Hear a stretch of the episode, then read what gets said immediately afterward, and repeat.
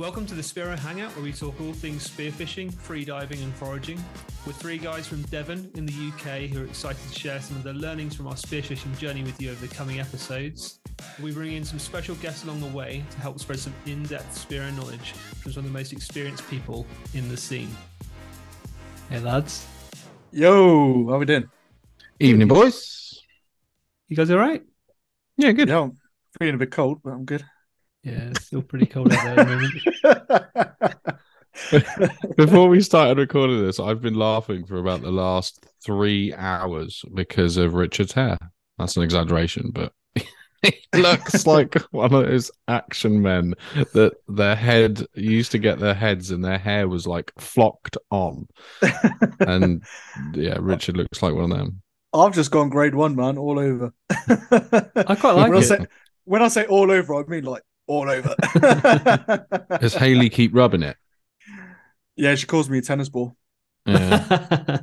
It's weird. I'm, I'm sure, like uh, nearly all women, whenever I get my haircut, it's like and uh, like it's really short at the back. They just sit there, just like stroking upwards against it. It's like I should stroke upwards on something else. you lads been Well- out? You lads been out recently or no? Yeah, I've been I've been out. Um, I went for a dive with our mate Lawrence. We Nice. um we were desperately hoping for some flatfish. None arrived, but the, the viz was there. To be fair, we had like four or five meters, which is pretty cool. I um got some mussels. Um, Nice. That were just kind of floating around on the seabed. Hopefully that's okay. I mean, I, I wasn't sick, so you know, it turned out all right in the end. Were they really sandy or like really gritty? No, I mean I I kind of kept them in um I kind of washed them quite well before and, and kept them in the fridge for like a couple of days before eating them and they do kind of purge themselves a little bit even when they're out of water. You get like Right. this like sandy water um like in the bottom of the bowl. Right. Delicious. Nice. Yeah, really, really, really good. And How'd you cook them? Garlic scallops. butter, wine. Yeah, oh, I can't remember now. What, what what did I do? So probably um got some what do you call the the little onions? You know what I mean. Shallots. shallots. Yeah, shallots. Um, yeah, chop some shallots, bit of garlic, bit of olive oil. Just you know, let let them soften down a little bit. Add in some stock, chicken stock, um, a few herbs. Nothing like nothing crazy, and then just a big dollop of butter um, at the end, just to make it taste a little bit nicer. Oh, and about probably half of it was wine as well, just Nice. to um, give it a nice bit of flavor. Yes, it, uh, honestly, it was it was it was delicious. Some of the best mussels I've had, even though I do say so myself. Mole Nice. mariniere. Yeah, beautiful. And then um yeah, finished it off with some scallops, which was pretty darn tasty as well. Epic, man. Nice. Yeah, Nice good. one. Well, I managed to get out this morning. Did you? I, yeah, yeah. I woke up at because I was saying to you last night about um, going out to a, a local spot just before uh, sunrise, and uh, yeah, so I woke up at half past four. I was in the sea probably about five minutes later, um, and yeah, I took my pole spear, and after about ten minutes, these massive, they must have been 20, 25 pound guppies came along, and I was like, "Oh, okay." That's a bit weird, but all right.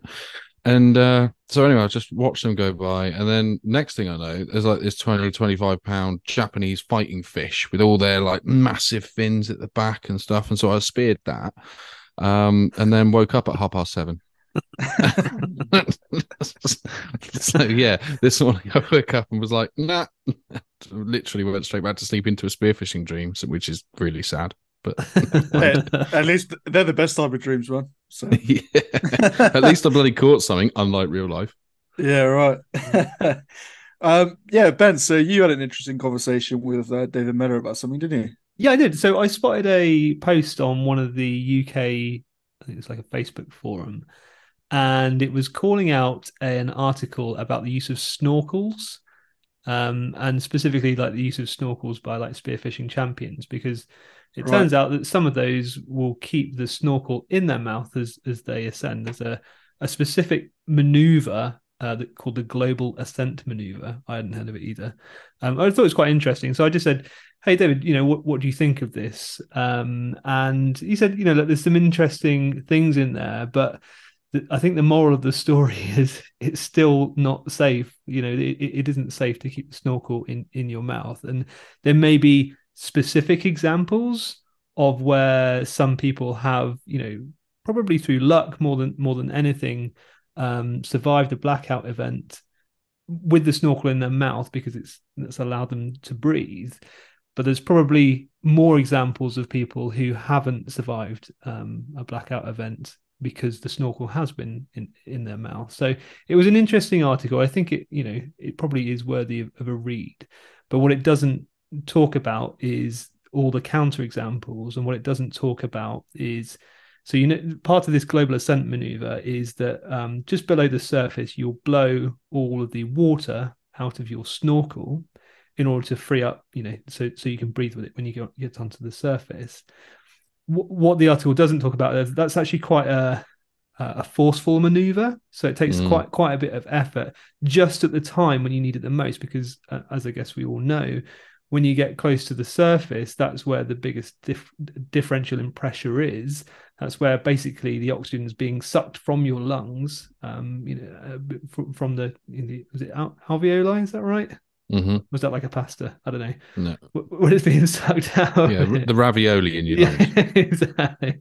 So when it, when all the oxygen's been sucked sucked out of there, that's when you need it the most. And, and obviously, if, if you're putting that pressure um, to to get the water out of your snorkel, um, then that that could lead to you know a higher chance of, of, of, a blackout. So I think anybody reading that article just needs to be a, a, a little bit careful that the the advice is still um, you know, if you talk to any free divers, to keep the snorkel out of your mouth um, mm. on ascent. Out of curiosity, what is the like reasoning behind them keeping it in? So the reason behind them keeping it in is that if you did black out on the surface, is that there's a greater chance of the top of your snorkel being out of the water. So you've, right. got it in your mouth. You might suck in a little bit of water, but then there would be air afterwards. I mean, I'm not a doctor, and, and I don't think any of us are really qualified to talk about you know how true or, or untrue that is. Um, Mm. I, I think just using common sense. If you so if you've got your snorkel in your mouth that's full of water as you're going to the surface, and let's just say that every scenario that we're talking about now is you're you're already blacking out. The the only time that having the snorkel in your mouth would be of any good is if you by chance manage to black out, get to the surface, and you're on your front. That would be the only time that then possibly your body yeah. could, you know, inhale a little bit of that water, but purge and then be able to breathe with your face down. Yep. But that, especially in freediving, because they've got the, you know, safety guys, but in a lot of instances, if you've not so if, let's again you blacked out to the surface you've got your snorkel in your mouth and you land on your back then you are you can only inhale water. Yeah. The same goes for if you've got no snorkeling if you get to the surface and you're face down you've got your snorkeling uh, snorkel out sorry then you're you're not going to be able to breathe.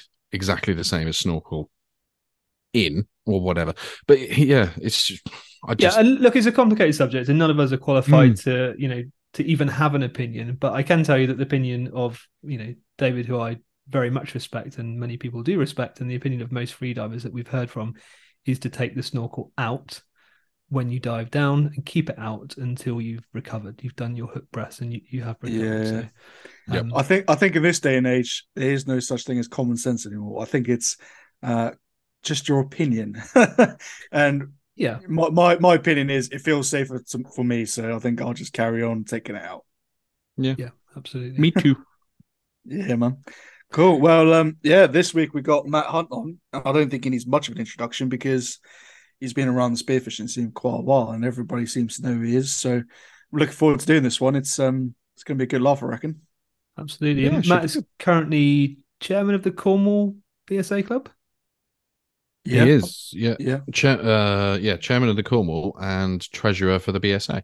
Yep, nice, perfect. Let's get him on. Hey, Matt, thanks for coming on.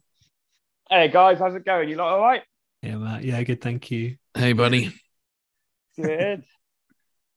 it's been a been a long time to um since we're talking about getting you on and stuff, man. It's uh, good to have you on. Everyone's been- uh, giving us some interesting questions for the end for you. Yeah, that kind of took off a little bit, didn't it? It's quite funny. I'm looking forward to getting to that. So, do you just want to like kick us off, man? and Tell everyone like who you are, what's what you're all about, and how you started spearfishing, really? yeah, so I'm Matt. I live in Cornwall at the moment. I've probably been, well, I've got to be spearfishing a few years at least, then I maybe like five or six. Um, I'm the admin of Southwest Spearfishing. That's been going now for shit, probably a couple of years as well. Actually started by somebody else, quite funny enough, but um, I kind of just took it and run with it. guy called Elliot started it up originally, I think. Um, so yeah, that's about it really. I just pot around Cornwall doing what I do really. And Southwest Oh. Spearfishing, that's a Facebook group, isn't it? For everybody that doesn't Yeah, know. Yeah, Facebook group. Um, it's basically as I said, started as like a lockdown baby. I think Yeah. it was a Facebook page before that, and the problem with having like a page, like nobody else can comment or post stuff, and it or post anything really. So um, yeah, we changed it over to a group, me and Elliot, and yeah, basically just ran with it. And a few years later, oh, I think we've got nearly two thousand members now, so we're going along That's quite amazing. nicely. Yeah. That's one thing we haven't really spoken about much in this podcast is uh, Facebook groups. Mm. Um, your Facebook group, Matt, is like one of the ones I recommend a lot because it's really well moderate, moderated, and um, it's just really nice vibe in there compared to some others. Which, same with anything on Facebook, really, you get some really shit groups and some really decent ones, and yours is one of the decent ones. Um, which what, is we what- don't which- we don't need to take anything down. It kind of just runs itself. We can just well, I think it's um, me and Sam Potter now. Sam does the moderation on it. But yeah. um yeah, we just sit back and let it run itself and it's quite easy really. Just Yeah, nice. going, doesn't it? yeah, no, yeah, it's it's good vibe in there, and um, and and like, how did you get started in spearfishing then? oh, so, um, I think I remember my mother's wedding, the photographer. So I've always been like a fisherman, fishing off the rocks late at night and doing all that type of stuff. And at my um, mother's wedding, was chatting to the photographer. I think I was like 16 at this this time, and um, he showed me this 10 pound bass he caught. He said, "Oh yeah, I caught it spearfishing. He's never heard of spearfishing before that." So um, a couple of days later, I asked my mom if I could go buy a spear gun and get into it, and she said, "No, definitely not. That's the last thing you're going to do that." And um, turns out she shot herself with a spear gun. Oh, when she Well, your mom did? Yeah, my mom did when she was in Really? Ibiza in her twenties or something like that. So it was a big, a big no-no. But um, was she trying to go fishing or just came across a spear gun that was loaded or like how did that happen? I think she had it. I don't know the ins and outs of the story, but um, he's on ho- in holiday in, on a holiday in Ibiza, and um, yeah, ended up shooting herself in the leg with a. I'm guessing it was like a little octopus spear gun, one of the short ones. Right. yeah. Right. They're quite easy to shoot yourself in the leg with, I can imagine. But um, yeah, so I was banned from that. Definitely not going to happen. but um, a few years later, I managed to um, borrow a spear gun off a mate, and we dived a bay in North Devon, and um, typical North Devon conditions, about one meter, maybe two meters visibility. Swam around in a little surf surfing wetsuit, froze my tits off, then didn't catch anything. So um, that was all right. And obviously, being North Devon as it is, not normally much viz, viz going on. Mm. Um, those lads started shooting in their well, um, in their Wellingtons. So um, they basically stood in stood on this mark. The tide started coming in, and all the bass and the mullet would start swimming around your feet. So late at night, they just had their head torches, and they just shooting them off in their Wellington boots. Bloody That was one way of doing it. but um, yeah, they mainly got mullet anyway, and they all like they built this great big smoker, so they smoked all these mullet up, and it was yeah, it's pretty good actually to be fair. But um, yeah, so then I moved to Cornwall, and obviously living in Cornwall, it's a lot better down here, and it really better conditions and everything. Um, and yeah, I decided to invest in all the stuff, and I think it cost me about 350 quid back then. So like Mm. wetsuit, bins, guns, float, yeah, 350 quid. So nice. Slightly different this day and age. yeah, isn't 350 quid I'll just about get you a suit. yeah, I think it would now, wouldn't it? It's bonkers. So there's quite a lot to unpack there. Um, so your mom shooting herself, like I'm guessing she didn't have any permanent damage from that. No, not at all. Not what I know of, anyway. no, she's just now got big um, gold bangles hanging out of her leg. Bloody hell, that's um that's something. So yeah, so obviously uh North Devon. Um, you reminded me actually of my one of my very first dives. Like I think this might be my actually one of my first dives. Uh, my brother and I went to North Devon, and I don't know if you ever heard somewhere called Lee Bay. Yeah, that's where I dived as well. Yeah, It's like yeah. the um, most secret, well-known spot. yeah, in North yeah, isn't exactly, exactly. And we went there, right? Not really sort of like understanding too much, but we went there. And this is when I had like plastic fins, surf wetsuit, all the good stuff, right? And we go out there. My brother's like, you know, he's he's in the power, is fit as fiddle, so he's powering on. Like, and there's me, you know, everyone knows what I'm like struggling behind. Anyway, so we get out, and North Devon's great. I mean, loads of bass out there. And we're coming back in, and I did not anticipate how strong the current would be. Like, let me tell you, I'm surprised I carried on spearfishing because I nearly drowned that day. Like, it nearly put me off spearfishing. I was coming.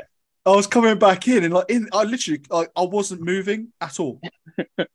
and I said to my brother, I was like, "You're gonna have to help me." And like, my brother, me and him kicking full on, him towing me, we managed to get back in in a very slow pace. Um, so yeah, you just reminded me of that. It scared the shit out of me, and I'm surprised I actually carried on spearfishing. But there you go. So yeah, in North Devon, we have like a 10 meter tide movement, I think you call it. Yeah, So like in Cornwall, I think we're on the south coast. I know. I think we're lucky to have six or something like that. So yeah, it's like another four Yeah. meters on top of that. It's bonkers. Oh man, yeah, that was some scary shit. Like nearly, yeah, that was fun. 10 meters, did you say? I think on a spring tide, from memory, 10 meters. Yeah. Least. And obviously, higher you go up the channel, the bigger it gets, doesn't it? Yeah, Yeah, yeah. that's amazing. So obviously the photographer put you on to spearfishing. Then what was uh, the first time you proper went out spearfishing? What was the first fish that you got? Oh my gosh. Um, first fish I got had to be a mullet, didn't it? Nice, So um, better than a wrasse. Better than a rat. I I used to shoot a rat for a very long time. but um, no, I remember at school, like the lads went out and shot rats, and they like went out, shot his wrasse, and tasted like shit. Don't want to do it anymore. So I refused to shoot a wrasse for years and years and years. Um, I think I've only tried eating wrasse once, and that was at one of the Cornwall club events actually, when Gordon cooked some up, made a ceviche out of some, didn't he? Um, nice. It was alright actually. It was quite nice. I did like it, to be fair. After all, everything I've heard about it. well, Anthony, you love it, do you? No, we're changing that this year. now that I'll be at all the events and uh, not necessarily diving, um, yeah, I'll be uh, cooking up as much of the food as possible. And if there's any wrasse, we'll be definitely turning it into a ceviche. Is the BSA chairman allowed to dive the comps? Yeah. Um, I've, I've, I can, but I'm, um, I've offered my safety boat. Right. Okay. I, I, I Um, wasn't saying you can't. I was just curious as why you're not going to. No, no, no. I just now that I've got the boat, um, I was saying a while back that I, I uh, competed this year, and it was my first year competing, first year spearfishing, and I've, uh, as I said in the New Spear podcast, fallen in love with spearfishing um, as a lifestyle and as a sport.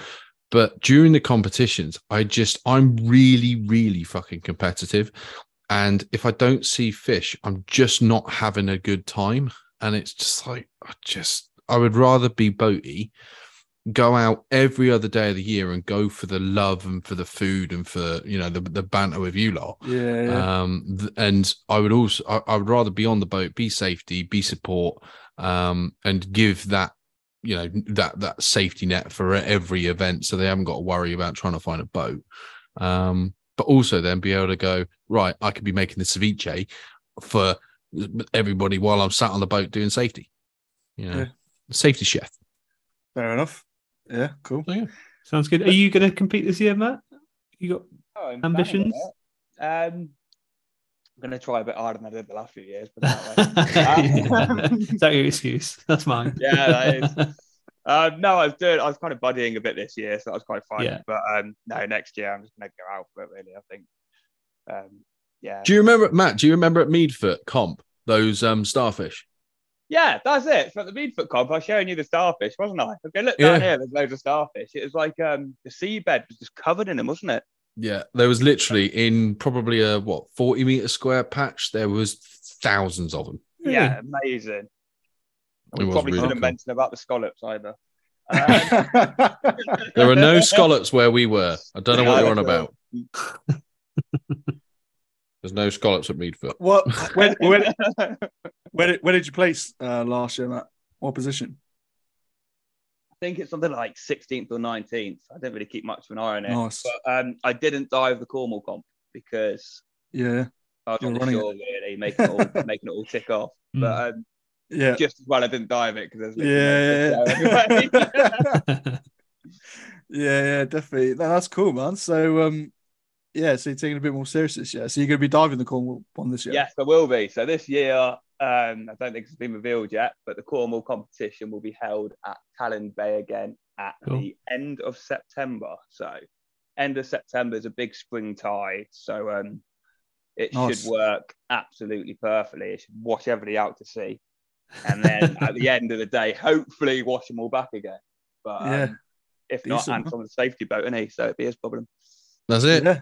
I'm gonna get lots of tow ropes and just yeah, be steaming everybody. It'll be just a surf at the end of it. Everybody will be uh, jet skiing off the back of it. So That sounds great, Matt. Matt. Matt, can I ask um, for the listeners, like, uh, how do you pick a suitable location for a competition?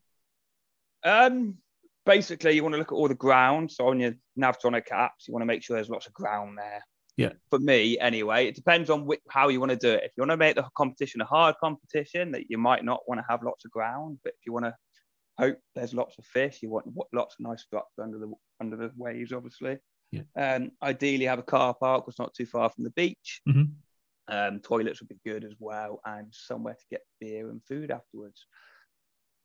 Nice. Basically, That's it. Yeah, cool. um, really easy to do. Like to plan an event or plan competitions, there's not too much that goes into it really.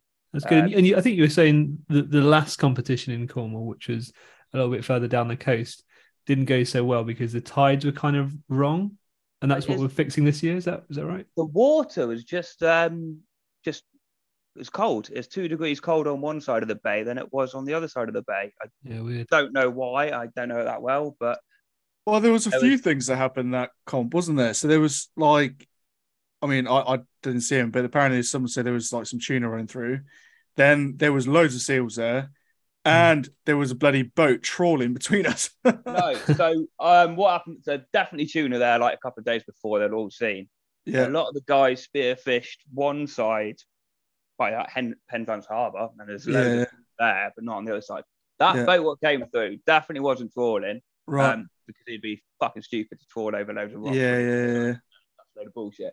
But he is actually checking up on people because um, he saw loads of people in the water quite far out, and he wanted to know what was going on. So Right. he came over to check up on people to see if they were all right. Obviously, the safety boat we had, we had a little bit of a malfunction with it. The fuse Yeah. flew out, so we had to take some new flu- fuses out to it. So we had about half an hour to an hour when we didn't have a safety boat on the go. So that Yeah. boat literally just came over to check. He's one of the locals out of Penzance. He came to check everything's Right, all okay. right, really. oh, So, bless him. That's Nice. Yeah, good on him, really. We're not too Yeah, bad down here, like. But, um, The only the only reason I say trolling because he had something in the water. Like I don't know what it was, but there was a, Yeah. like there was rope going into the water because he came like between me and Tony. I think he was a commercial lure fisherman, so he had like lures on the end of his lines, Oh. from what I believe. But you Oh. might, you were next to him, you might be able to pick up on that. Oh, Maybe, maybe, maybe he's long lining. Mm. Like, yeah, yeah, yeah. Something. There's something was definitely in the water. I don't know, but anyway, it's all good. Um, yeah, no, that was a really cool comp actually that you organised. It's um, yeah, it was really, really decent. I liked it. Apart from the Um, lack of fucking fish. Yeah, But- well, that that yeah, you could have at least done their job with that, but Kev did all right though, didn't he? A couple of, a couple of them had some really good catches. yeah. Uh, Well, mate, we me me and uh, Ben have actually followed Kev before, and we, that didn't go too well, so we, we sort of given up on that. Strategy. Kev did all right out of it, didn't he? He, he was Yeah, obviously yeah. The, we were obviously in the right location. We just didn't see any of the fish. Well, I say we followed him actually. I think he followed us. He followed us. Yeah, yeah. Yeah, yeah, yeah. that sounds about right, doesn't it? Yeah, no, he actually did. That's the funny part. we we turned around and we're like, why is he following us? uh, but yeah, no, that's really cool, man. So um, there was one thing that I thought to myself actually this week that we should probably bring up with you, Matt, and with you guys as well, Anthony and Ben, because um, you know, you're both taking newbies out as well. But you get asked a hell of a lot from what I see, obviously because you run the page Southwest Spearfishing to, to like take newbies out and just people that come down Cornwall in general, really. Um, and one thing I thought actually that we haven't properly discussed on this podcast yet is like the etiquette around asking someone to go diving with them and really what's the best approach to that because let's face it we've seen some very odd people you know tell me all your spots why don't you tell me all your spots uh, Mm. can i come spearfishing with you um come on the boat spearfishing and then just act like complete plonkers um you know all kinds of characters out there Are you talking about yourself again? yeah, yeah. um, like what you know, if if someone's new to the sport and they're thinking, right, I need to try and make buddies or meet people and go spearfishing, what's the best approach? I think you can see like the passion. Some people are like a little bit lazy and they want to be told where the fish are and told how to get them easily. Whereas you can pick up like a few lads and they just love it, don't they? They act like want to go out and catch fish and they inviting you out, going to go here. They just go out by themselves, go to ship places, Yeah, yeah. places, whatever. And you can kind of pick out those people quite quickly if they've got like the heart for it. And then you don't mind telling them a bit more. But um, the other aspect is you've got to kind of know how good they are as a swimmer, a diver, whatever. So you don't want to say, I'll go to this spot. Currents are fucking mad, have fun. Or Yeah, if they're quite new to it, you probably want to go, I'll just go to this little bay. You might you might find a flounder, but you're not going to get pushed out to sea and hopefully picked up by the boats. Like, Mhm. but so yeah, but yeah, you do get asked lots of silly questions occasionally. To be honest, I like the one what kind of gets to me is when people ask what the viz is. I get so many private messages saying, "Oh, what's the viz?"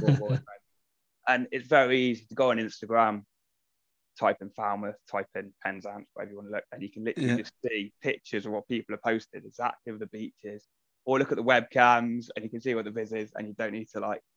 you Well, actually gave me a, you actually gave me a, a top secret uh, bit of info last last year that I don't know if you shared it or not. I don't know if we're allowed to. We'll cut this bit out if we're not, or bleep it out if we're not allowed to. But um, you know the old um Snapchat that you go on Snapchat and you have Yeah. a look on Snapchat at like what pics people have put on those Yeah. locations. So that's like the fucking teenage way, isn't it? You can go on Snapchat, zoom out, Oh, map, and you can click on the um what it's like there, and you just see everybody's video going are, across. the are we are we, go, are "Oh, we allowed to good." share this? Are we Yeah, allowed no, to share this? definitely. Yeah, yeah, yeah, yeah. definitely. So a good one. Mate, But, um, I literally used that last year and it worked so bloody well because obviously all the tourists are down like, you know, the areas that you want to go spearfishing. And I just went on there, looked on the map, that's where I want to go. Looked at like the day before, that day, whatever. Yeah. And it shows like you can see pictures of the of the sea because they're all taking pictures of the sea and the sunset and everything else. And job's good. in.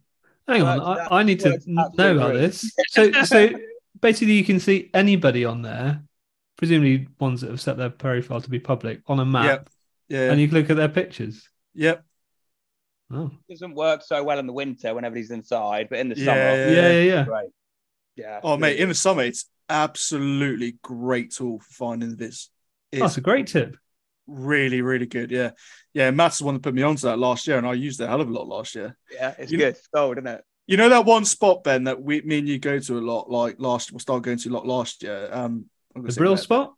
Or- No, no, no. Um, the mullet spot, the good, the good mullet spot. Anyway, with all Next the to the kelp and stuff. Oh yeah, yeah, yeah, yeah, yeah, yeah. yeah. and um, Yeah. anyway, that, there's no webcams really, decent webcams around there. So I started using the Snapchat uh, trick on that location, and there's loads of tourists that go there. And I was literally like, "Yeah, cool, this is good. Let's go." Oh, sweet. That's how you did it. Nice. yeah, yeah. Nice. I'm Yeah. downloading it now in preparation. All I'm going to warn you about Snapchat is the amazing amount of dick pics that you're going to get, and they're not in cassettes either. well, I think I'll, uh, I think I'll take it just for the sake of getting a good, good info on the viz. yeah, no, that, that's a top, that's a top bloody uh, bit of information from old Matt there. That's great. Um, so moving down to Cornwall, Matt, like you obviously just took the plunge and did it. Um, was that for spearfishing or? Yeah, no, definitely. Uh, no, I moved down for the job. Um, I just fancied a bit of change in life, really. Get away from the family a Yeah. little bit more.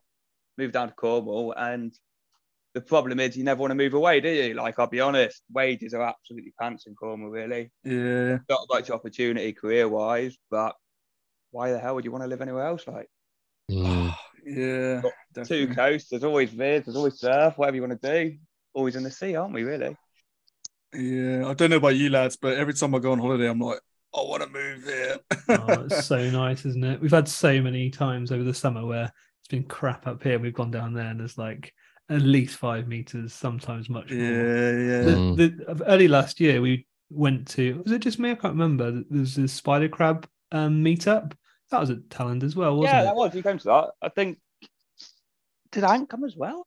Yeah, I did. Yeah, I got the um. You I definitely came to one of them with a with a cuttlefish, but I think there was there was two meats, wasn't there? There was like a spider crab and, an, and another one. Anyway, the viz up there was just like phenomenal. It was like twenty That meters it. on one Yeah, of the that was when it was like 20 meters. That was the um interclub day we ran. yeah, Oh, yeah. The competition, and that was quite good actually. Um, absolutely shit on fish again, but yeah. um, when it's 20 meters visibility, like of course it's gonna be shit on fish, isn't it? But it's nice to dive though, still, isn't it? Like, and it and it's actually a really pretty place to dive. There's lots of things to see. Like, if if you're not into to spearfishing, just yeah, into, no, there's a couple of wrecks washed up there, there? Like a couple of old boilers are quite. yeah, it's cool.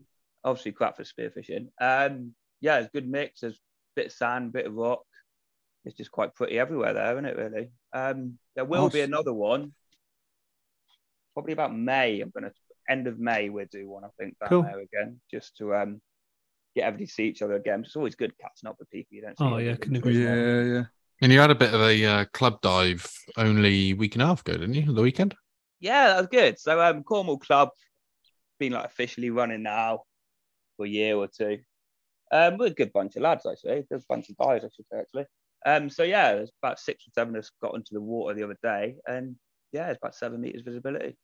I think we all Okay. stayed in a couple of hours. I had a cup of tea afterwards. Started to rain as always, but um, yeah, loads of lobsters. and- So we were coming past you because we'd we'd driven out from uh, from sort of like up the way down past you, went out diving, um, four of us on my boat, and then we tried to go and see you on the way back in at about three o'clock, and there was like no one there. We were like, oh, yeah, we all sat in the car park drinking tea at that stage. oh yeah, we, we were getting rained on. nice. Is that Cornish Mizzle, isn't it? You know what the Cornish Mizzle is now? Yeah. I just if I were driving the boat, I just put my mask back on. It's like easiest way. Stave it stabbing Yeah. your eyes. I didn't, I didn't, I didn't actually ask you about your boat. What's the etiquette for people coming on a boat out there? Like, Um, it can't be called Richard. um no if, so for me i i mean i'm i'm very fortunate in that i'm i don't really i, I love uh, the dive with the friends so i'm not too worried about the whole money situation. I think on that on the money side it's just whatever fuel is used split it or just do a straight 20 quid a head if it's like you know if you're going for half a day out kind of thing. But um I've got a four and a half meter rib. And so just make sure when you go into a boat, in fact, actually, regardless of whether you've got a rib or not, um, make sure you've got a spear tip protector. Never ever load your gun on a boat the same as you wouldn't out of the water, and never ever pass a loaded gun back in. If you've got your uh, spear tip protector, normally I tuck mine underneath my vest or my um my wetsuit top um, and then when I'm getting towards the boat, unload and put the spear tip protector back on and pass them the uh, the, the the gun. Um, if you're diving somewhere that's got strong current or you're really close to rocks, like um, we were a week and a half ago, it's most of the time you you you need to be ready to drop. So the the boatie will say, you know, we're we're getting close to it, or we've just gone over it. Get yourselves ready and then be ready to jump in and be ready to load and dive within a couple of minutes or even a minute because a- any longer than that and you'll fall off but otherwise um but what about like being boaty itself? Like, because a lot of people come on the boat, go diving all day, but won't take boaty responsibility. so it's, it's it's really difficult for me as a boat owner to and although i you know know and trust a lot of you guys um i don't know even though I might know you, I don't know your ability behind a boat. I don't know your ability if something goes wrong on the boat on how to fix it and get back to us. So when I went out a week and a half ago, I actually I was just boaty for most of the day until we anchored up, um, or until you know Tony Sykes was there. I know he's good with the boat, um, but yeah, I if you've got boat knowledge, tell the person that you're going on the boat with. I know how to use a boat. I've got a qualification. Blah blah blah. I've got my own boat. I've got my own boat. Um, because it will give them, you know, the peace of mind that you know how to use a boat. If you've never driven a boat before, tell the fucking boat owner if you're only going out with him because Yeah, yeah. you'll only go and dive places where you can anchor up and retrieve the anchor at depth. Yeah. Um, you know, if if you don't know how to use a boat, don't just keep quiet because if they get in the water and you don't know what to do on that boat, you could be not only putting the boat at risk, you could put everybody's lives at risk. Um, so yeah, also, etiquette- that's that's the quickest way not to be invited back, right? Or to be Exactly, and it's just things like if so, if a lot of boaties will turn around and say, "Look, it's thirty quid a head," um, which isn't a large amount of money considering the cost to actually own and set up a boat, the time to prep it before and after. If anything goes wrong, you're obviously not going to be, you know, foot in the bill. It's going to be the boat owner. So, really, um, the ESC uh, was trying to have a vote the other day. It was just the wording that I disliked about it, but um, it's it's gone through that you just th- there is a gesture of goodwill towards the boat owner towards the fuel of 30 quid per head per dive um and yeah just d- don't be flaky about the money um you know just pay what you owe um and and if Hey, you're how going did to you go, learn to um to drive a boat? You just saying about you know people not knowing how, but I don't know how you, you should I trust you? uh you, you should a So- very good question. so um I've, I- I've been brought up in the south of france with boats um so Ah, i okay. very very nearly became a skipper um down in Beaulieu in the south of france um didn't so i that. yeah i've been around boats pretty much my entire life um but uh, much bigger boats I I mean, I, oh, Christ, I was driving the tender on the back of my, my nan used to have a Sunseeker Predator 58, uh, 58 foot, super sexy boat back then. And uh, there's more stories that I can tell you about that that also include um, Peter Stringfellow. That's a name that might hark back with some people. Yes, Peter Stringfellow was on the boat with three of his girlfriends. That uh, when I was six years old, I thought, oh, they're just nice ladies. Oh, God, take me back. take, take me back. I'll be like, Peter, three is too much for you. Give me, two, give me one or two of them. one or Um, two. But uh, yeah, no, I used to, we used to have a three and a half meter uh, tender, and I was driving around that Beaulieu Harbour when I was six. So Ah, so we can trust you. yeah, well, no, well, kind of. you. You always look pretty competent, but um, I mean, is, there's only two speeds, isn't there? There's like stop, Yeah. stop and go, and go. Yeah, is, exa- you know. exactly. he's always got to get the last fucking word in every podcast. Rich has always got to be the last buy every time, and I fucking noticed it, and he knows it as well. uh, nice one, lads. That was cool. Well, you're doing the editing now, so you can just cut it off. yeah, you can just cut, cut my buy off at the end. no, I just I was for the last few times I was like. Yeah, the last few times I was like, every time someone says bye, he always says bye after, even twice. It's because I'm polite.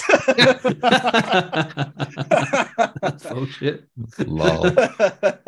Right, Uh, fuck off. I was just Hold on gonna tight. I was just literally going to say that. Competent. Do you remember the first time we went out? My ass took a beating, and not from that kind of way. I was going to say that wasn't from the boat though. Oh but man, um, no, Anthony I t- for, for me, Anthony it's like only knows full speed or stop. yeah, I'm a I petrol I quite head. enjoy it, to be honest. Yeah. I'm just like, I'm tr- like when we're going, I'm just like, just go full throttle. It's perfectly fine. Um, and if any if anybody wants to ever go diving with Ben, just make sure you have a float. yeah, that, that that's that is the biggest thing is is is safety when you when you going on a boat and the Yeah. etiquette.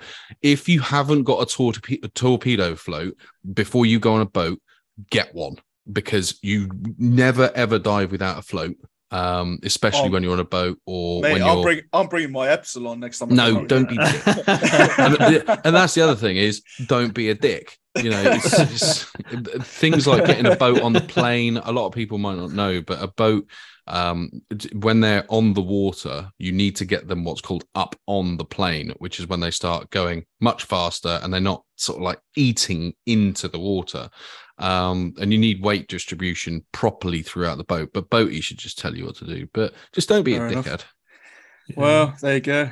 but you're Matt- saying don't don't um make sure you bring a fight with Ben. I, we all feel that way, right? Like Oh, God, you, yeah. you, got to bring a float on the boat. And I I was, think, only, I was only saying that because you've the amount of people you've taken out who haven't got floats and you like nearly lost that. oh, I hate it. The Yeah. only, the, in fact, actually, we're only talking about one specific person, Taj.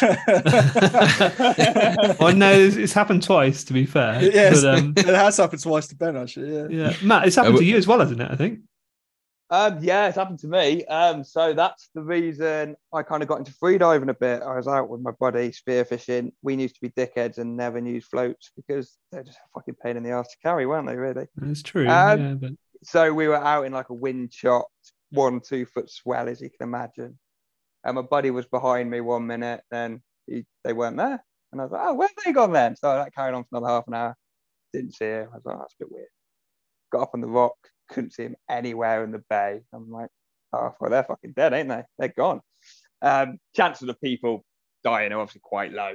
Let's be honest. But um, yeah, I turned up. I saw a little blue snorkel pop up about 45 minutes later. About Oh, dear. half mile around the bay. So it's about 45 minutes I lost these people. That's I'm just about to ring the helicopter. yeah, But um, after that, yeah, we started using floats really. But um, yeah, it's a funny one with boats, as you said, Anne. Like space can be quite a premium on a boat, can't it? So definitely don't bring the big floats. What I do, I have like a little lobster bag. I fold up my torpedo float in that. I've got 20 meters of like washing line, Dyneema, what I got from the range like three quid. Bottle of water goes in there, gloves. So all I take on the boat is like one catch bag and a spear gun. And then when I'm on the boat, I can blow up the torpedo float and you just save loads of space really instead of Mm. Lugging around all these floats everywhere. Because if you've got two, three people on your boat, there's just no space, is there? It's a pain in the arse. Mm. Now that was one thing that I want to bring up. So, and you just said there, so you you got your your lobster bag and you got all your kit, and you just said a twenty meter Dyneema line. Now, I've been using and began in the, I- I've been using these expandable, um, inflatable sort of like floaty lines. Um, and in the beginning, I hated them. Like I was constantly getting wrapped up in it. It was just like the bane of my fucking life. I hated it. And I've now got used to it and I love it. Really, really good. But I made the mistake of borrowing, I think it was Tony Sykes. No, no, no, it wasn't. It was Sam Seeley's float. Um, and he, I think, again, he borrowed it off of like Maxime Blondel. Um, and it had just this blue paracord type. Yeah, that's it. Yeah. Yeah. Oh my God. Diving with one of those is fucking horrendous. Mhm. You can't use it, can you? Yeah, it was just like, what the fuck? So I'm I'm going down. So we were only in like 12 meters, getting scallops. And I put out what I thought was 12, 13 meters line. Um, and anyway, I'm getting to the bottom and I'm being dragged back up by the wind and the float. And I'm having to like kick as hard as fuck to get down to the bottom. And I ended up having to ravel the entire line in, get the float right next to me, do my breathe up, and then dive and let everything go. But then I knew that after 20 seconds, I started getting dragged backwards 12 meters underwater. It was horrendous. How do you dive with it? So I generally drop weight. So like if we're off on a boat and we're over like a wreck or a bit of reef what we want to stay on, I would drop my drop weight on top of the bit of reef and then Um, either hang on to it when I'm breathing up if the tide's mad or move down around it, work that bit of pinnacle, reef, whatever you want to do, and you can move Right. again or whatever. Um, or if the tide's going too mad and we're drifting, it's obviously attached to my belt as well, so that helped out. But um, I use like a lead weight with a hole drilled through it with a bit of elastic on it. So what happened last weekend? We're diving a little bit deeper than we normally dive, which is probably not the smartest thing to do for your first dive back of the year but um, it was like 15 meters plus. So what happened? That bit of elastic would unfold from my belt, and my drop weight would pull out of my belt automatically. So I dropped the last two meters by myself, and then when I came up, I could just go get the float and put it back on. So it removed all that of getting caught up in your line, like you said, really. But for your case, just let out all the line. I don't know how big the float you were, what- you were using, but Yeah, it was one of those with that at all. hard, what they, the hard tarpony types. Not the blow up ones. No, no, it was um as I say, I was borrowing it, and it was like one of these hard. No, it wasn't. No, it wasn't. It was the no. It was sorry, no. It's the same torpedo as mine. It was a blow up um bow chat. and uh, I had my scallop bag attached to the bottom of it. And obviously, with like, would have done it then. Yeah, the scallop bag would have added the water weight It's a in drag, the tide, isn't and it? that's what it'd be. Yeah, that'd be it. Yeah. oh right. So see, the thing is, done- on my on my stretchy line, um, because on my um, on my uh, other floats, I've got that thick red stretchy line, and I never have a problem with it now. I'm so used to it. I wouldn't use anything else. But I just, again, what you were saying there is you you're you haven't got your gun attached to the float. You sort of got your float attached to you. And again, that's another opinion of whether it's right, wrong, or there's no different, you know, indifference. But um, Mm. no, I've got used to the the uh, bungee line now. A lot of people do like a hybrid, don't they? Where the last like two meters to their gun is bungee, Yeah. and the rest is like proper cord. Yeah, that's what I normally do. But I've moved over to a uh, complete bungee line just to try it out. Yeah. But I must admit, I do prefer a solid line and then two two meters of bungee at the end just for that swell. Mm. Um, so I think I'll be going back to that. Matt, you're talking. were- We were saying touching earlier about like free diving stuff. You've done a fair bit of free diving. You've been over to like Da- uh, Dahab as well, haven't you? Yeah, I have. So I've been doing it oh, for a couple of years now, really. Um, started off doing it with Freedive UK and UK, well, quite a good little company to be fair. Um, then I went out training in the Dahab with, basically coached by a guy called Dave who runs Emerald Freediving out there and did a bit with the Nice. Free, he worked with the Dahab Freedivers at the time, actually.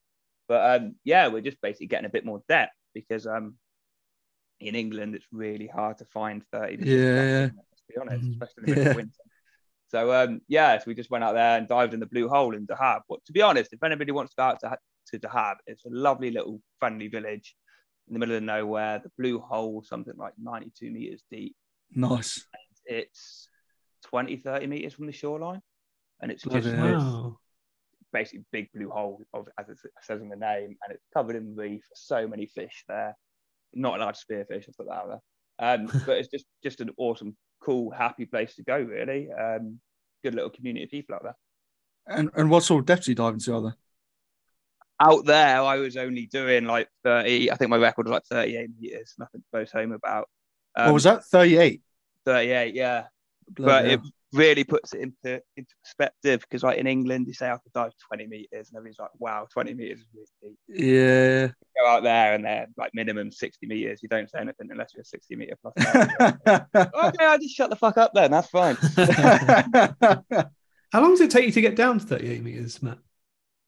um what practice wise or time What is it? Like, I, I was trying to rehash it. So it's like one second per meter. Is that is that right? And then is it the same back Yeah. up again? they say one second per meter, but um, I'm not very good, obviously. So I went down a bit too fast. So my up and down, I think I was like one minute fifty four seconds. wow. It's quite a long breath So- hold, though, mate. Yeah, and that's like another big thing to go into. Like, um, I'm not sure what to say on this really, but obviously, yes, we do hold our breath, but the main biggest thing we have is like the urge to breathe, isn't it? Hmm. Um, and you can push that if you know what you're doing. I definitely don't spearfish them because like, it is stupid and I shouldn't recommend doing that at all. But um, like Yeah. if you're doing statics in a pool, I'm not sure if any of you have done statics. Yeah, yeah, Guys, how you can, how long you can hold your breath for. yeah. And if you're diving every day, you do it improves, then your breath hold gets a lot Yeah. better. Yeah, and, Instead and of free diving safety is much better than spearfishing safety, right? Because oh, you've always got your buddies there, and it's a very different kind of scenario to the way that most people spearfish, anyway. Oh, 100 percent. Um, you've all, free diving, you've already got some always, or yeah, always got somebody watching you. haven't you? You're tied to a rope they can pull up if anything goes wrong. Yeah. it's completely different to like diving from the manacles, diving down, seeing an anchor, like I did, and picked it up and brought it up to the surface about fucking 10, 12 meters. Was absolutely stupid, to be honest with you. The anchors weigh hell of a lot underwater than they do above the water. Yeah, right. Have you um you done much diving in quarries in the UK? Um, I've gone to Vobster. That's about it. You have been to Vobster, have you? Yeah, I've just been to Vobster, and Vobster's quite a cool little place, but it's just a bastard to get to from Cornwall. Yeah, um, yeah. I believe there may be one around Bodmin next year, but we will see, and that's just to do courses with. So, Cool. right. Do you know when at all? Um, I know Free Free Dive UK are looking at the contract with it, so that could be quite exciting. Bit of news Yeah, nice. this. But um, I, I'm, yeah. I'm a huge advocate for diving in quarries, like just to get your diving fitness up because Um, obviously, it's all changed a bit now, as we've said before. But I've been diving in a quarry before, my brother, and it's a massive help. Like just breaking those barriers first in a controlled environment, and then pushing your limits at sea, where it's like you've got all the other elements. Um, I wouldn't say pushing your limits, but definitely getting in the quarry, getting used to it. The like the nice flat water, you can breathe up nice and easy. Yeah. And you can like, oh, I can dive ten meters, and that feels quite comfortable. So when you do it in the sea, you can be like, oh yeah, I've done this before. You're obviously trying to stay still on the surface, and Yeah, swells going down your snorkel, you're coughing your guts up. But in the back of the head, you know you can do it really. yeah, yeah. Oh, I love it. Yeah, it's cool, man. So, um, yeah, it's obviously quite quite a big scene. You see loads of people putting stuff up from Dahab where they go diving, obviously because of the blue hole. I think David Meller, he's, he said he runs his courses out there, doesn't he? Um, I um I bumped into David Meller out there, and he was like, "What the fuck are you doing out here?" This, funny. um, but yeah, no, Dave's top lad, isn't he? Really, He's- um, I'm not sure if he's out there that much anymore. I think he has a lovely life, doesn't he? And he, he gets around a bit, traveling, enjoying himself. Really good to see. yeah, that's Just cool. very jealous of it. Let's be honest. but um, yeah. And, and you, you, you put here as well that you had like some problems with your EQ. oh yeah, when so- you were out there, or was that when you first started No, spearfishing? so EQ, um, obviously being self-taught, I was just I was just doing the wrong the wrong technique. Um, right. So I think it's very well known from like my beginning spearfishing on my videos online. I couldn't get out the bloody stringweed. I was diving like two, three meters. Um, I was taught you need to swallow underwater to um, EQ, and that doesn't work. If anybody wants to know, it's really hard to swallow underwater, especially when you're upside down. So um, yeah, I crap with YouTube as well. I don't watch much YouTube, so that's another good way of learning how to equalize correct, correctly. Yeah. But um, yeah, no, it took me like a couple of seasons to pick it up, and then when I did the course, I was like, oh shit, oh, you do it this way, do you? And um, yeah, so that got me down deep enough anyway after I did the course, and then like Yeah. year after that, you keep learning kind of how to make it better. And Dave Meller helped me out a bit as well. Yeah, yeah. So I can now say I can Frenzel correct correctly, so that's quite nice. nice. Yeah, yeah. Awesome. And can you um so you can obviously equalize without your hands? No, fuck that. No, You can't, no? I'd love to hand hand free equalize, but I am not Yeah. I blessed. was literally I got- about to say it for any Yeah. of the listeners, if you've got any information on how to hands-free equalize or how you know, like an insider knowledge, please message us. Oh mate, Da- David Meller's the one, isn't he? He'd teach you how to do it. I can do a little bit actually. Can you? Yeah, but it's not very effective like at depth. I think you can Right. learn to to get deeper and deeper, but See, I can do it when going up or meters. down hills, um, like in the car and stuff. I don't need my hands to equalize. Yeah. Um, you know, going up, say, Telegraph Hill, which is a local hill in Exeter. Um, but in the water, it's just like it just no. I've tried. I've tried it a couple of times. It's just like no, not not happening. Yeah, I, I think it's definitely a lot harder than um than doing it properly. Properly, I think yeah. if you put the practice in, you get it in the end. But like, I can't be asked to put a month's worth of practice in to learn how to do it. I think Max can do it, so from what I've heard. But um, There's some great videos online. Look at um, is it Adam Stern's channel? Adam Stern stuff's really good. yeah, spot on. Um, so yeah, if you want to learn how to do it, I mean, one of the best free divers in the world. yeah, I, you- ju- you- you just I just can't. I can't deal with his voice. eh?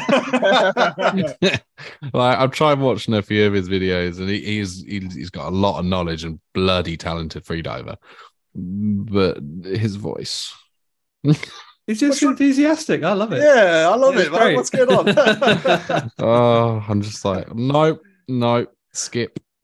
Just I bet, the, I bet the Australians think that about you, mate. To be fair, This is probably true. It's not just the Australians either. well, I, hey, Oh, while- yeah. while- mate. While we're on this point, I actually got a bit of slack this week from uh, from a couple of listeners in, in Norway because I was giving you shit. I was giving you shit in the last episode, and they were telling me off for not giving you so much shit.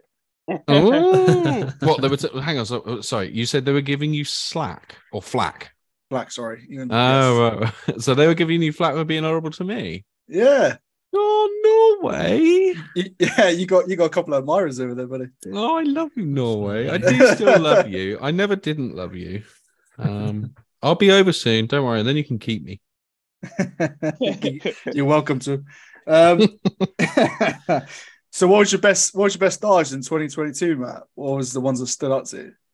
um, I didn't think I had like too many massive fish, if I'm honest with you. As um, you both know, or you all know, we did the start point competition, didn't we? Yeah. So it was about hunting like new species. Yeah, yeah. Um, but I do really love hunting bass in the kelp. That's Mm. like my new thing. As Ant said earlier, like I've got no patience. Like I can't Yeah. sit still for five minutes. Like trying to do a breath hold and staying still in the bottom of the sea. If anyone could actually watch us right now, like I don't think Matt's actually kept still this entire time. your your videos that you put up, like you, you're always literally moving around, just Always like, yeah, hunting So- stealthily. yeah, Yeah, I just find I find looking for the fish a lot more fun than waiting for the fish to come to me. yeah, yeah, probably the worst enough. advice ever. But no, it's good. I love it. Um, just swimming over the kelp, peering down, and trying to Nice. catch them na- napping. Really. So yeah, it's winner. yeah. So is that what you want to do a bit more of in 2023? Have you got any like Yeah. aims or goals? I think so. I want to um try get another monkfish to be honest. But um, Oh yeah, that monkfish was great. Oh mate, that thing was a Huge. Was it like 17 pound or something ridiculous? I think it's 17 kilo, but I'm not. 17 Oh, kilo. Seventeen kilos. I know. No. I remember. It's nearly like- as big as my pollock. oh mate, Jeez. that's crazy. How much meat did you actually get off it? Because I heard that you don't get a lot of meat from them. I got quite a bit of meat. Well, there's quite a lot of waste because obviously you basically take the cheeks out of the Mm. um, face, um, Yeah. and they're like little, little, well, big scallops. That's quite good. Yeah, And then you just get the tail, so you just have to throw all this massive head away. But um, right. I kept the jawbone of mine, which was quite. Oh I, um, yeah, epic. that that was amazing. That was chucked in a bucket of cold water outside for like two months, and just all the flesh fell off it. And really easy, and it actually didn't stink that much. So I'd recommend doing that. But, cool. Is it um, up on your wall, is it then? Or it's on my little shelf, like at the moment, next Ah, to a couple cool. of um, massive lobster claws I've had over the years. But um, no, yeah, it's good, and like it's the easiest thing in the world to shoot. Like, what is it? Like, a, probably harder to hit a stone than it is to hit a monkfish. at the bottom of the I think But- mon- monkfish are like me; they're just all mouth, aren't sea. That's it, yeah. they? They are you- one of the ugliest looking things, Yeah. apart from um. I was we gonna say, is that Axel why? Is that why they like you? yeah. but the other one, yeah, there's the monkfish, and then what was the one we were talking to Axel about? Scorpion, no, uh, No. Wolfish. wolfish. That's, that's it. the one. Yeah. Oh. Yeah. Whoever created all of life wasn't very kind with those lot, or Richard. Matt, when you shot that uh, monkfish, like, did you absolutely shit your wetsuit? Did you think, I was- oh, I was quite lucky. I shot it, turned it upside down, swam back up to the surface, and this was going back in the days when nobody had floats. So I was about 500 meters away from the boat. Another guy was about 500 meters the other way from the boat, and then the other guy was fuck knows where, somewhere in the sea. Um, so I shouted over to Nick, and Nick's like army lad, uh, about the same size of Anthony, but he's like all muscle instead of a bit of flab like. Yes. but swam to the boat anyway. Swam to the- I've literally just ordered a rowing machine as well. thank God for that. Yeah, I just I feel myself becoming too much like Richard. But, um, sorry, carry on. Uh, no, yeah, I got lucky because I'm like built like a stick. You probably know I'm skinny as fuck. But um, swam to the boat with this thing turned upside down. It just didn't move. It's completely still. So passed it to Nick. I jumped in the boat. Nick turned it the right way up, and he had one hand on the tail, one hand in one hand in the gill, and it went fucking ballistic at him. And he really struggled to hold on to it. So like, if it was me, I'd have been fucked. But, um, yeah, but yeah, chucked up on the boat, and we sorted it out. So it was amazing actually. to be fair. Brilliant. That is awesome. Um, what and what did it taste like? Really good. It tasted all right. So we put in the curry, and putting in the curry is a bit of a waste. You can't really taste it. Hmm. But I baked it with a bit of like lemon and ginger in the end, and that was Nice. the best way of doing it. Yeah, um, yeah. We were going to go to this mark, and the fucking boat engine was a bit dodgy. So we're like, oh, what? we won't go to that mark. We'll go here instead. So motored out to this mark anyway. Shot this monkfish, and then the engine didn't start. So Oh, we ended up rowing back in. So for everybody out there, it wasn't actually that far off the shore. You probably could have shore dive this mark. oh well. Um, yeah, it's quite close. So yeah, we got lucky to be honest, because if we were out at sea, we'd have been absolutely fucked. So that Mhm. boat was sold, and we bought a new one anyway. So right. so, um, you, you you trying to find another one then? I would love to. Yeah. So um, I could do with a boat though, Ant. If you want to come down, mate, we could go on your little rib. Sorry, I'm uh, I'm Tony Sykes's boat bitch now. even, though, even though Tony's got a boat. but yeah, no, no, no. You're welcome to uh, use mine whenever I come down that way. Excellent. But yeah, hopefully, I, I'll say from what we've seen in recent years, they kind of come in like end of April, beginning of May. Yeah. So um, hopefully this year it'll be good conditions when that happens. Nice. Bloody hell. Cross, mate. Epic. Yeah, that all seems good. And What what plans have you got for uh, 2023 other than that? To be honest, I haven't actually thought about it too much now. Um, basically, I probably just want to be in the sea as much as possible, as always. Um, No trips abroad or anything like that? No, no trips abroad booked in, mate. To be honest, um, pulling all the money this year after my summer Yeah. hiatus last year. But, Yeah. um, no, yeah, I, I probably just want to. I'm, I'm debating buying a little boat for myself, to be honest. But we'll see how that goes. Nice. Yeah, epic, man. Awesome, dude. And um, you've actually taken me out a couple of times, didn't you, when I've been down Cornwall and that? Like, you're a really nice lad, mate. You always got time for people, and that's one of the things I like most about you. Guys. I remember Ben catching his first pollock as well. We um, did a X Oh Cup yes, meet mate. I was with you, wasn't I? Yeah. Yeah, and um, that was quite nice to see, mate. That was, wasn't it? That was Oh, cool. it was lovely. Yeah, they were the tiniest pot. I mean, they were legal, but they were they, They were, were tiny. legal. They were um. They're yeah. harder to shoot though, aren't they? The little ones. Oh, that- that's, that's sorry. I mean, they, they they weren't that hard to shoot, to be fair. Like knowing what I know now, but yeah, I came back with with two pollock. That was my first um first successful mission. Yeah, I was well excited, wasn't I? You could probably see. yeah, it was like, absolutely chuffed. It yeah. really cool to see, mate. I loved it, Everybody else was like, "What the fuck? Come on!" Like that. Oh, we never caught anything. So I don't know what it's about. You put the boat. Well, yeah, maybe. maybe I don't know. Hey, man, that, that's what it's all about. It's all about seeing people go through that same experience as you and like reminding Yeah. yourself about it. You know, It's almost better than catching a big fish yourself. Like to Well, see somebody else. have almost. I mean, if I caught a 17 kilo monkfish, I think I might forget about it, right? Yeah, that's true. yeah, nice one, man. Should we uh, get into listeners' questions then? Do it. Oh, go on there. These could be quite funny, couldn't they? Yeah, well, there's a few interesting ones. Uh, and you want to take the first one, and then Yep. Ben. So tell the listeners the story of your monkfish, maybe the prep two. I think we've gone through that. Gone through that, haven't we? Really? Yeah. Um, Yeah, Yeah. You, you talked about your prep as well. Maybe jump on to the next one. Out. Yeah, yeah, yeah. So uh, apparently Matt likes walking around Dahab with his pisset flopping around. Oh, that's quite funny that was. So um they don't really use obviously it's 22 degree water. Why the hell would you have a pisset? You don't need it. Um and my pisset was quite um standy outy, shall we say. so yeah, you have to walk past a busy street, but they have they like no nobody even they haven't even heard of a pisset out there. It's just not a thing. So everybody kept pointing at the pisset and asking what it was. So you're walking down the street. You don't have to have it out, Matt. You can put it away. Oh no, you have to have it out. uh, it, se- it seems like the Cornwall lads all love to keep them out, don't they? You got it, haven't Remember, you? remember Matt Amazing. Newman? Matt Newman just he just wears it loud and proud. he, he cut a hole in his top to make sure it could stand up, didn't he? yeah, Tell you what, if you're ever walking down a beach with piss pisset, the only people that stop you is the elderly females. They will always come up and start a conversation with you. Everybody else will you, keep a distance from you, but like the 50, 60 old ladies are right over to you having a conversation. That's probably why Matt loves it. yeah, yeah. Nice. Ben, do you want to say this one? Yeah, sure. Um, a reminder.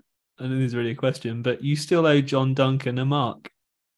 See, me and John have been diving for bloody years. Um, we used to do like um, Southwest spearfishing weekend. We used to do like one a year, and I Yeah. think he came to the first one about oh, fucking long time ago. Anyway, and um, yeah, he showed me this spot, and um, then I took loads of other people down there and got caught taking people. It's a big no no. oh, no. but to be fair to him, I have shown him some other spots as well where he has shot bigger fish than me. I'm surprised he still talks to you, mate. Oh, yeah, he's as gold is. um, so the next one is: Can you share your top secret spot, uh, spots, pretty please? Oh, I Um, could tell, I could that- tell that's a- Tony's, can I? I just I could share Tony's, can I? Yeah, right. I won't do Yeah, we'll, we'll cause some uh, turf wars going on there. Um, That that's a bit that's a bit of a topic actually lately on that group, isn't it? Like making sure that you willingly give away your spots. the um a funny one, can it? I I used to always like catch a fish, drive to your mate's mark, and take a picture with it at your mate's mark. yeah. But I- what I, I- have done. Sorry, carry on, mate. No, no, I was going to say, I noticed that you Cornwall lads do that. Drive, drive to a different mark and then take a picture with it. Yeah, Yeah. I've seen Tony do it, and it, and it wasn't just he did it like in a really like subtle way. I know he won't mind me saying, but they- they obviously drove to some kind of like shop that everybody would know, like if you're a Cornish lad or lass. And they're taking like a picture of just the corner of, of this shop, but it was like miles away from where they'd actually caught this fish. I thought it was quite funny. Yeah. I stop at um, I stop I stop on a garage on the A30. So like in you see this fish picture, Yeah. and behind you can see a signpost of a garage. So I can imagine everybody sat at home googling this garage, and it's like in fucking Bodmin in the middle of nowhere. It's great. nice. Uh, cheers for coming on, Matt. Really appreciate it, man. And uh, no worries, mate. It's been good. Thank you very much for having me. About time, man. Yeah, yeah, you're an absolute legend, man. And Obviously, um, if anyone wants to reach out or whatever, just shoot your socials out there, man. yeah, definitely drop me a direct message. I'll happily talk to anybody as always. Like, give you a bit of advice. Don't mind that. Um, What's your um, Instagram and stuff? Southwest Spearfishing. It's all Southwest Spearfishing to keep it nice and easy. Nice. Nice. Um, And then I, I've got one last question, only because we used to do sort of like quick fire questions from us. Um, but what one piece of gear couldn't you live without? drop weight. Drop weight. Oh, okay. drop weight. Um, it frees me up. Frees, I, I obviously have reels on my guns. Not like you really need reels on your guns for half the depths I dive, like shallow stuff. Um, but yeah, put my drop weight down. Like it, I'm not sure how many of you guys swim through loads of stringweed, but that can be like you're quite new to it. It can be really Mm. good fun going through stringweed, and you just get tangled fuck. But if you have the drop weight, drop weight on your ass crack, like you can swim through all that stringweed, and you won't get caught in it, and it just makes everything so much easier, so much more relaxing for everybody. Mm. Uh, and then if you want to take it off your take off your belt, obviously, and drop it down, you just got all that freedom to cruise that area, not be towing that bloody big bag of scallops like you do, Ant, really. oh, I think from the amount of people that I've, uh, I've heard about drop weights, I'm definitely going to try one this year. You can make them at home, like so cheap. They, they can be quite expensive to buy, obviously, but just a normal Yeah. dive lead, drill a hole through it, tie a bit of elastic to it, or even just tie a bit of elastic through the dive wet. And you're laughing like really. Yeah, I actually, I while we're on the subject, I did get one uh, with the vouchers I got from the uh, comp, and I got the tarpon one, so the one that's already on a little float with some line on it. Um, oh yeah, that's quite good. yeah, just to mark out like you know different Lobster spots. If I see, yeah, yeah. yeah, yeah, exactly, yeah, and I thought I'm definitely going to give that a try this year. Um, yeah, it's quite cool, but they are expensive, so probably better off making your own, really. You Um, literally go to a spearfish shop, buy a weight for a fiver, Yeah, bit yeah. elastic to it, and just like wrap it over your belt and Yeah. it on. and it yeah, works. yeah, yeah. I was going to say I've got I've got a load of other drop um like kilo weights. And uh, is it kilo enough for a drop weight? Hundred percent. If anything, it's too much. Um, Really? I use. I think the one I've got is like 600 grams, but anything from a kilo depends what you're doing. If you're in a tidal river gathering scallops, you could do like a two kilo one. But if you take, it depends on the depth you're diving. I, I'm like a bit of a bit of a posh boy. I like adjusting my weights to like the depth I'm diving, so I'm neutral at every depth really. So Mhm. on my belt, I could take off lo- take off loads of drop weights. I'm perfect at that. But um, if you're only diving, or if you are diving four or five meters and you take that one kilo off your belt, that could be quite a lot, really, if like on in your buoyancy terms. yeah. Um, so like a little half a kilo one, you're not making that much difference really if you're diving that sort of depth. Yeah, Nice. nice. Epic, awesome. man. Thanks for coming on, man. No worries at all. Thanks. Good to see you all. Have a lovely day. Yeah, dude. evening. And you, babe, we'll catch up with you soon. Go for a dive. Lovely job. All right. See you later. Have a Catch you later, mate. mate. Bye. Bye bye. Bye, bye. bye, bye. Yeah, that was awesome, man. Matt's such a nice guy. Yeah, top guy. Yeah, really good. Bless him. I forgot he was the guy that saw me catch my first fish. Must have looked like such an idiot. Oh, That's really nice. He was, that so, make you he- tick- does that make he was genuinely, inside? yeah, he did because he was so, he was so excited for me, and I was really excited for yeah, myself. Yeah, yeah, yeah. And it was the Uh, smallest fish you've, well, I don't, you know, like I say, legal, but what, 30 whatever centimeters. 31 centimeters. yeah, It's a minnow. yeah, no, that's awesome, man. Yeah, he's a very nice guy. And Matt, like like I said before, Matt took me out a couple of times when I've you know been going down to Cornwall and Yeah. talking about, and this is why I brought up etiquette because um, I don't think I'd ever met Matt at this stage. I think I've Right. talked to him through like social media and stuff, and um, I was going down and I said to him, oh, I'm coming down for holiday, and this is like going on a few years ago now. and him and Tony took me out on Tony's boat, and that was the first time I'd ever met Tony. And like, it's just approaching these things the right way is the best way to go with it. Really, don't be a dick about it. And yeah, as I say, Matt took me out a couple of times, and he's an absolute legend. Um, really nice guy, and yeah, I think the the uh, the this year for Cornwall is going to be great with Matt on the head of it again. And uh, no, I think he's got a load of good ideas, and obviously he's treasurer for the BSA as well, so he's going to spunk all the money. That's why he'll have six months off next year because he'll just blow all the BSA's money. yeah.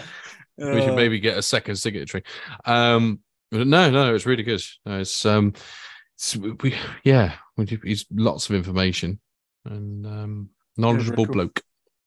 Also, you lads getting out soon or what?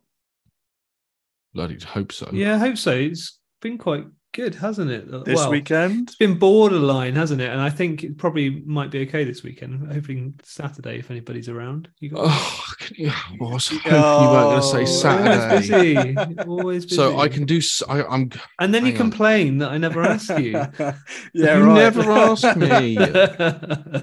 We Uh, always right. fucking ask you. I'm booked for Saturday until probably lunchtime, so that's because of the bloody um, times. It's going to rule that out. But if we do Sunday, I will get the boat. out. oh, tempted. I'll have a I'm look. tempted, tempted.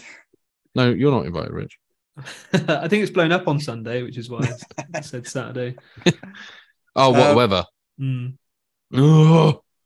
Well, if, if if not, then uh, Saturday afternoon into the evening, I can Yep. do.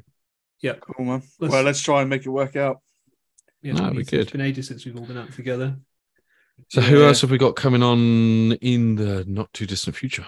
Anyone? So, yeah, we got Jack Ayres coming on. He's um he's a Paralympian uh canoeist. no, nice.